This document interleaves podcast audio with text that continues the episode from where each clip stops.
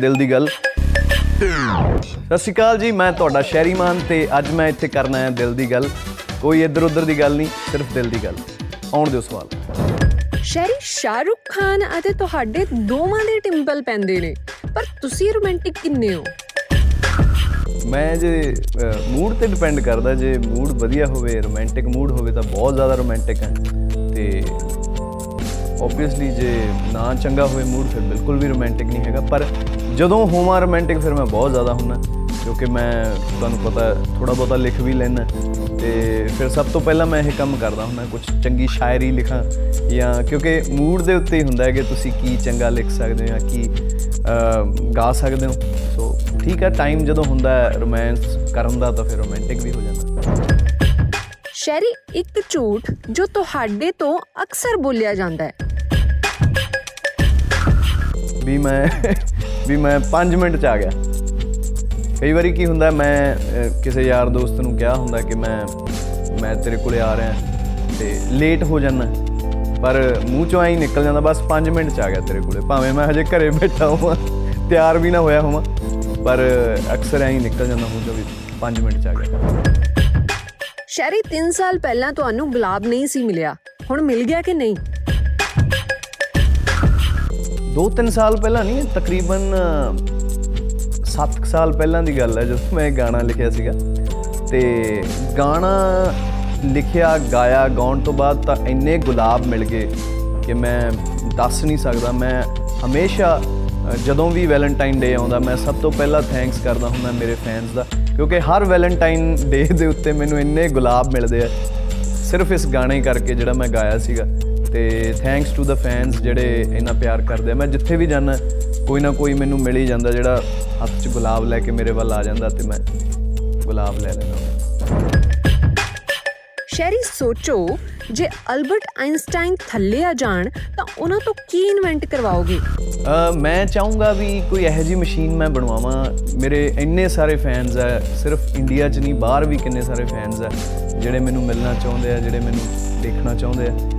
ਤੇ ਕੋਈ ਇਹੋ ਜੀ ਮਸ਼ੀਨ ਹੋਵੇ ਮੈਂ ਇੱਕੋ ਟਾਈਮ ਦੇ ਉੱਤੇ ਸਾਰੇ ਫੈਨਸ ਦੇ ਘਰਾਂ ਦੇ ਵਿੱਚ ਪਹੁੰਚ ਜਾ ਤੇ ਉਹਨਾਂ ਨੂੰ ਮਿਲ ਕੇ ਨਾਲ ਦੀ ਨਾਲ ਵਾਪਸ ਵੀ ਆ ਜਾ ਜੇ ਪੇਰੈਂਟਸ ਲਈ ਇੱਕ ਮੂਮੈਂਟ ਕ੍ਰੀਏਟ ਕਰਨਾ ਹੋਵੇ ਤਾਂ ਕੀ ਕਰੋਗੇ?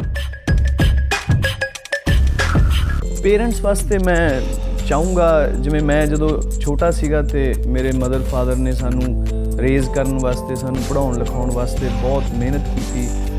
ਕਦੇ ਵੀ ਉਹ ਕਿਤੇ ਜਾਂਦੇ ਨਹੀਂ ਸੀ ਘੁੰਮਣ ਫਿਰਨ।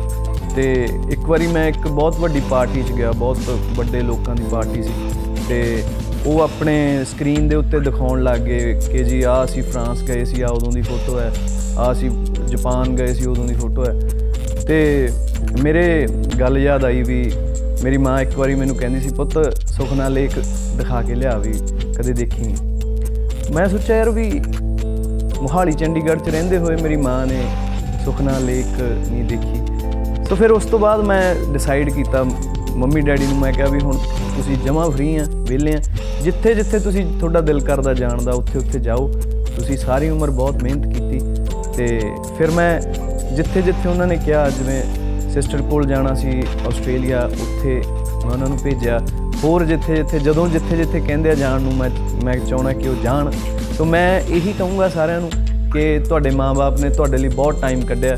ਹੁਣ ਉਹਨਾਂ ਨੂੰ ਆਪਣਾ ਟਾਈਮ ਜਿਹੜਾ ਜਿੱਥੇ ਉਹ ਚਾਹੁੰਦੇ ਆ ਸਪੈਂਡ ਕਰਨ ਲਈ ਆਪਾਂ ਨੂੰ ਇਹ ਮੂਵਮੈਂਟ ਚਲਾਉਣੀ ਚਾਹੀਦੀ ਹੈ। ਸ਼ੈਰੀ ਆਪਣੀ ਟੀਮ ਬਾਰੇ ਕੁਝ ਦੱਸੋ।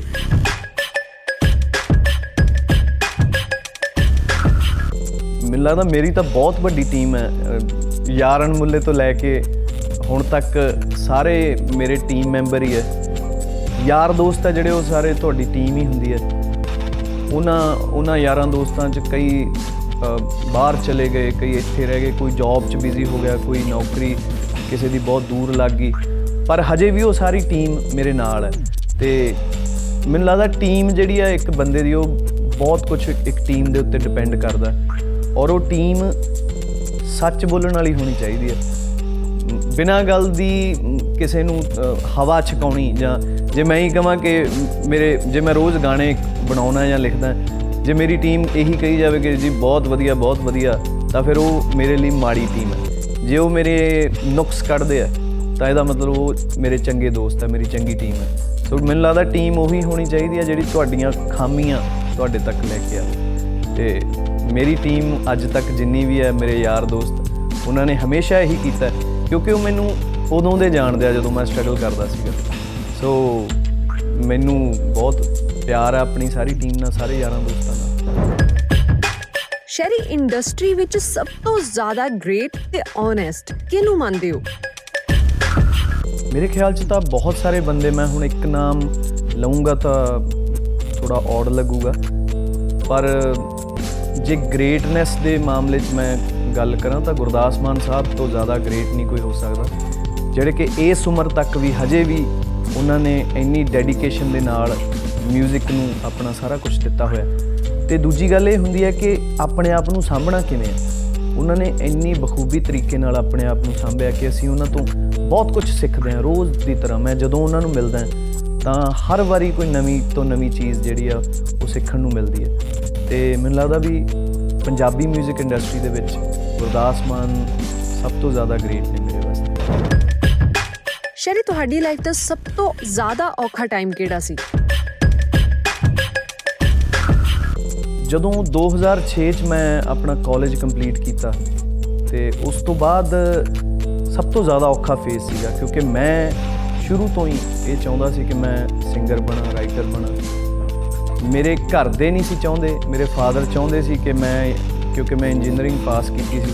ਉਹ ਚਾਹੁੰਦੇ ਸੀ ਕਿ ਮੈਂ ਕੋਈ ਜੌਬ ਕਰਾਂ ਤੇ ਜਾਂ ਉਹ ਚਾਹੁੰਦੇ ਸੀ ਕਿ ਮੈਂ ਕਿਤੇ ਬਾਹਰ ਉਸ ਟਾਈਮ ਤੇ 2006 ਚ ਆਸਟ੍ਰੇਲੀਆ ਨਿਊਜ਼ੀਲੈਂਡ ਇਦਾਂ ਕਰਕੇ ਬਹੁਤ ਸਾਰੇ ਸਟੱਡੀ ਵੀਜ਼ੇ ਚੱਲ ਰਹੇ ਸੀ ਤੇ ਉਹ ਚਾਹੁੰਦੇ ਸੀ ਕਿ ਮੈਂ ਬਾਹਰ ਜਾਵਾਂ ਜਾਂ ਮੈਂ ਕੋਈ ਜੌਬ ਕਰਾਂ।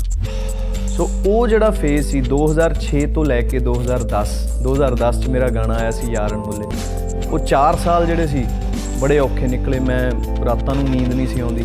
ਲੱਗਦਾ ਸੀ ਕਿ ਯਾਰ ਜੇ ਮੇਰਾ 뮤직 'ਚ ਕੁਝ ਨਾ ਬਣਿਆ ਤਾਂ ਕਿਤੇ ਇਧਰੋਂ ਵੀ ਨਾ ਰਹਿ ਜਾ ਕਿਤੇ ਹੁਣ ਮੈਂ ਮੈਨੂੰ ਚਾਂਸ ਮਿਲ ਰਿਹਾ ਬਾਹਰ ਜਾਣ ਦਾ ਜਾਂ ਕੋਈ ਨੌਕਰੀ ਮਿਲ ਰਹੀ ਹੈ ਕਿਤੇ ਜੇ ਮੇਰਾ 뮤직 'ਚ ਕੁਝ ਨਾ ਬਣਿਆ ਤਾਂ ਮੈਂ ਇਧਰੋਂ ਵੀ ਨਾ ਜਾਵਾਂ ਸੋ ਉਹ ਜਿਹੜਾ ਟਾਈਮ ਹੁੰਦਾ ਨਾ ਇੱਕ ਬੜਾ ਟੈਨਸ਼ਨ ਵਾਲਾ ਟਾਈਮ ਹੁੰਦਾ ਹਰ ਬੰਦੇ ਦੀ ਜ਼ਿੰਦਗੀ 'ਚ ਜਦੋਂ ਤੁਸੀਂ ਕਾਲਜ ਕੰਪਲੀਟ ਕਰਕੇ ਬਾਹਰ ਆਉਂਦੇ ਪਰ ਇੱਕ ਯਕੀਨ ਜਿਹੜਾ ਨਾ ਆਪਣੇ ਕੰਮ ਤੇ ਉਹ ਹੋਣਾ ਬੜਾ ਜ਼ਰੂਰੀ ਹੈ।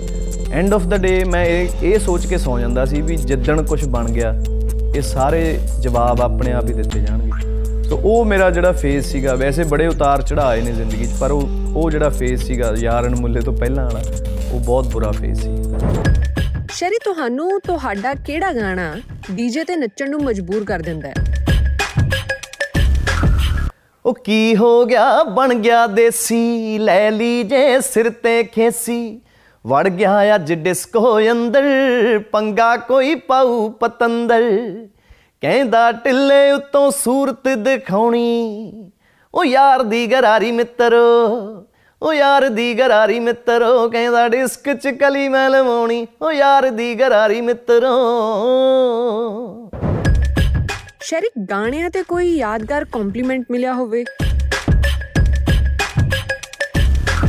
ਇੱਕ ਚੰਗਾ ਕੰਪਲੀਮੈਂਟ ਮੈਨੂੰ ਇਹ ਮਿਲਿਆ ਕਿ ਮੈਂ ਜਿਮ ਦੇ ਵਿੱਚ ਸੀ ਤੇ ਇੱਕ ਅ, ਭਾਜੀ ਮੇਰੇ ਕੋਲੇ ਆਏ ਤੇ ਉਹ ਕਹਿੰਦੇ ਕਿ ਕਹਿੰਦੇ ਅਸੀਂ ਕੱਲ ਗਾਣਾ ਦੇਖ ਰਹੇ ਸੀ ਤੇ ਉਹ ਕਹਿੰਦੇ ਵੀ ਮੇਰੀ ਵਾਈਫ ਨੇ ਮੈਨੂੰ ਇਹ ਕਿਹਾ ਕਿ ਆ ਬਿਲਕੁਲ ਆਪਣੀ ਸਟੋਰੀ ਹੈ ਦੋਨਾਂ ਦੀ।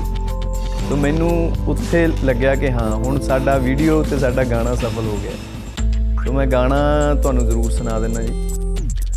ਉਤੋਂ ਲੱਗੇ ਝੂਠੇ ਤੇ ਫਰੇਬੀ ਵਰਗਾ, ਸਿੱਧਾ ਏ ਤੂੰ ਮੁੰਡੇ ਅੱਜ ਜਲੇਬੀ ਵਰਗਾ। ਕਿਸੇ ਲੈਪਟਾਪ ਵਿੱਚੋਂ ਵੇ ਮੈਂ ਵਾਇਰਸ ਦੇ ਵਾਂਗੂ ਤੈਨੂੰ ਕੱਢ ਦਿੱਤਾ ਹੁੰਦਾ। ਹੁੰਦਾ ਨਾ ਜੇ ਨਾ ਤੂੰ ਕਿਊਟ ਮੁੰਡਿਆ ਵੇ ਮੈਂ ਛੱਡ ਦਿੱਤਾ ਹੁੰਦਾ। ਹੁੰਦਾ ਨਾ ਜੇ ਨਾ ਤੂੰ ਕਿਊਟ ਮੁੰਡਿਆ ਵੇ ਮੈਂ ਛੱਡ ਦਿੱਤਾ ਹੁੰਦਾ। ਸ਼ੈਰੀ ਸੋਚੋ ਕਿ ਤੁਹਾਡੇ ਕੋਲ 1 ਕਰੋੜ ਆ ਜਾਵੇ, ਤਾਂ ਕੀ ਕਰੋਗੇ ਪੈਸਿਆਂ ਦਾ? ਸਭ ਤੋਂ ਪਹਿਲਾਂ ਤਾਂ ਜੀਐਸਟੀ ਭਰੂੰਗਾ ਉਹਦਾ, ਕਿਉਂਕਿ ਅੱਜ ਕੱਲ ਅੱਜ ਕੱਲ ਦੇਖੋ ਸਭ ਤੋਂ ਵੱਡੀ ਜਿਹੜੀ ਚੀਜ਼ ਹੈ ਕਿ ਤੁਸੀਂ ਆਪਦਾ ਟੈਕਸ ਤੇ ਜੋ ਵੀ ਉਹ ਸਾਰਾ ਕਲੀਅਰ ਕਰਕੇ ਚੱਲੋ, ਕਿਉਂਕਿ ਓਬਵੀਅਸਲੀ ਹੁਣ ਨਾਮ ਵੀ ਹੋਇਆ ਐਡਾ ਕੱਦ ਵੀ ਹੋ ਗਿਆ, ਸਾਰੇ ਜਾਣਦੇ ਵੀ ਆ ਤੋ ਬੇਸਿਕ ਜਿਹੜੀਆਂ ਚੀਜ਼ਾਂ ਨੇ ਉਹ ਹੋਣੀਆਂ ਬੜੀਆਂ ਜ਼ਰੂਰੀ ਹੈ ਪਰ ਚਲੋ ਐਨੀ ਹਾਉ ਇਹ ਤਾਂ ਇੱਕ ਜ਼ਰੂਰੀ ਗੱਲ ਸੀ ਪਰ ਉਸ ਤੋਂ ਬਿਨਾ ਜੇ ਤੁਸੀਂ ਕਹਿੰਦੇ ਹੋ 1 ਕਰੋੜ ਆ ਜੇ ਤਾਂ ਉਹਦਾ ਕੀ ਕਰੂੰਗਾ? ਅ ਮੈਂ ਕਦੇ ਸੋਚਿਆ ਨਹੀਂ ਪੈਸੇ ਜਦੋਂ ਵੀ ਕਦੇ ਆਏ ਆ ਮੈਂ ਨਾ ਤਾਂ ਕਦੇ ਗਿਣ ਕੇ ਲ- ਕੋਈ ਰੱਖੇ ਆ ਨਾ ਕਿਤੇ ਕੋਈ ਸੰਭਾਲੇ ਆ। ਬਸ ਜਿਵੇਂ ਆਉਂਦੇ ਨੇ ਉਵੇਂ ਹੀ ਜਾਂਦੇ ਨੇ। ਮਤਲਬ ਖਰਚਾ ਖੁਰਚਾ ਜੇ ਕਦੇ ਖਰਚੇ ਜੋਗੇ ਰੱਖਣੇ ਵੀ ਹੁੰਦੇ ਆ ਕਦੇ ਗਿਣ ਕੇ ਨਹੀਂ ਰੱਖੇ ਗੱਡੀ ਚਾਂ ਹੀ ਰੱਖ ਲਈਦੇ ਆ, ਬਸ ਉਹ ਚੋਂ ਖਰਚੀ ਜਾਂਦੇ ਸ਼ੈਰੀ ਆਪਣੇ ਪਿੰਡ ਵਿੱਚ ਕੋਈ ਚੇਂਜ ਲਿਆਉਣਾ ਹੋਵੇ ਤਾਂ ਕੀ ਲਿਆਓਗੀ? ਪਹਿਲਾਂ ਆਪਣੇ 'ਚ ਚੇਂਜ ਲਿਆਈਏ ਉਹੀ ਬਹੁਤ ਹੈ। ਮੇਰੇ ਖਿਆਲ ਦੇ ਨਾਲ ਦੁਨੀਆ ਨੂੰ ਬਾਅਦ 'ਚ ਚੇਂਜ ਕਰੀਏ, ਪਹਿਲਾਂ ਆਪ ਚੇਂਜ ਹੋ ਜਾਈਏ। ਮੇਰੇ 'ਚ, ਹਜੇ ਮੇਰੇ 'ਚ ਹੀ ਬੜੇ ਚੇਂਜ ਆਉਣ ਵਾਲੇ ਆ। ਸੋ ਮੈਂ ਕਿਸੇ 'ਚ ਤੱਕ ਹੀ ਚੇਂਜ ਲੈ ਕੇ ਆਉਣੇ ਆ।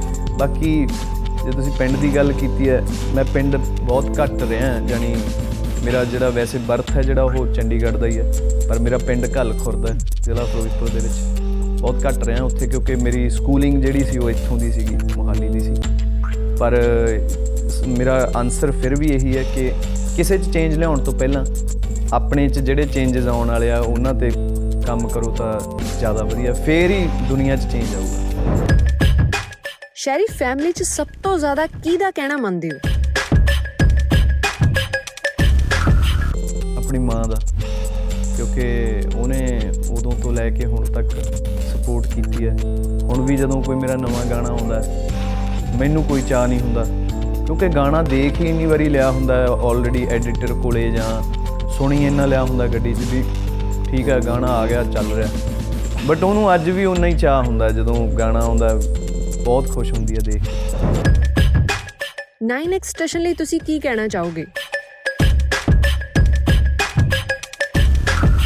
ਟਸ਼ਨ ਮੈਨੂੰ ਇਹ ਲੱਗਦਾ ਕਿ ਜਿਵੇਂ ਸਾਡੇ ਹਾਣ ਦਾ ਹੀ ਹੈ ਜਿਵੇਂ ਅਸੀਂ ਅਹ, ਕਮਰਿਆਂ ਦੇ ਵਿੱਚ ਰਹਿ ਕੇ ਸਟਰਗਲ ਕਰਕੇ ਇੱਥੇ ਤੱਕ ਆਏ। ਟਸ਼ਨ ਨੇ ਵੀ ਬਹੁਤ ਥੱਲੇੋਂ ਸ਼ੁਰੂ ਕੀਤਾ ਤੇ ਅੱਜ ਦੀ ਡੇਟ 'ਚ ਟਸ਼ਨ ਅਹ, ਬਹੁਤ ਉੱਪਰ ਜਾ ਰਿਹਾ। ਸੋ ਜਿਹੜਾ ਇਹ ਟਸ਼ਨ ਦਾ ਜਿਹੜਾ ਸਵੈਗ ਹੈ ਮਤਲਬ ਟਸ਼ਨ ਤੇ ਸਵੈਗ ਵੈਸੇ ਇੱਕ ਗੱਲ ਹੀ ਹੁੰਦੀ ਹੈ ਪਰ ਇਹ ਜਿਹੜਾ ਟਸ਼ਨ ਹੈ ਟਸ਼ਨ ਦਾ। ਉਹ ਇਸੇ ਤਰ੍ਹਾਂ ਚੱਲਦਾ ਰਵੇ ਤੇ ਮੈਂ ਅੱਗੇ ਵੀ ਕਹਿੰਦਾ ਹੁੰਦਾ ਮੇਰੇ ਹਾਣ ਦਾ ਟਸ਼ਨ। ਜਦੋਂ ਟਸ਼ਨ ਨੇ ਸ਼ੁਰੂ ਕੀਤਾ ਸੀ, ਉਦੋਂ ਹੀ ਮੈਂ ਸ਼ੁਰੂ ਕੀਤਾ ਸੀ। ਸੋ ਇੱਕ ਯਾਰ ਦੋਸਤ ਵਾਂਗੂ ਹੈ ਸਾਡਾ ਰਿਸ਼ਤਾ ਜਿਹੜਾ। ਸੋ ਆਲਵੇਜ਼ ਮੇਰੀਆਂ ਬੈਸਟ ਵਿਸ਼ੇਸ ਹੁੰਦੀਆਂ ਨੇ ਟਸ਼ਨ ਵਾਸਤੇ। ਲਓ ਜੀ, ਜਿੰਨੀਆਂ ਕੀਤੀਆਂ, ਦਿਲ ਦੀਆਂ ਕੀਤੀਆਂ। ਤੇ ਹੁਣ ਫਿਰ ਮੈਂ ਚੱਲਾਂ। ਦੇਖਦੇ ਰਹੋ 9x ਟਸ਼ਨ ਦਿਲ ਦੀ ਗੱਲ।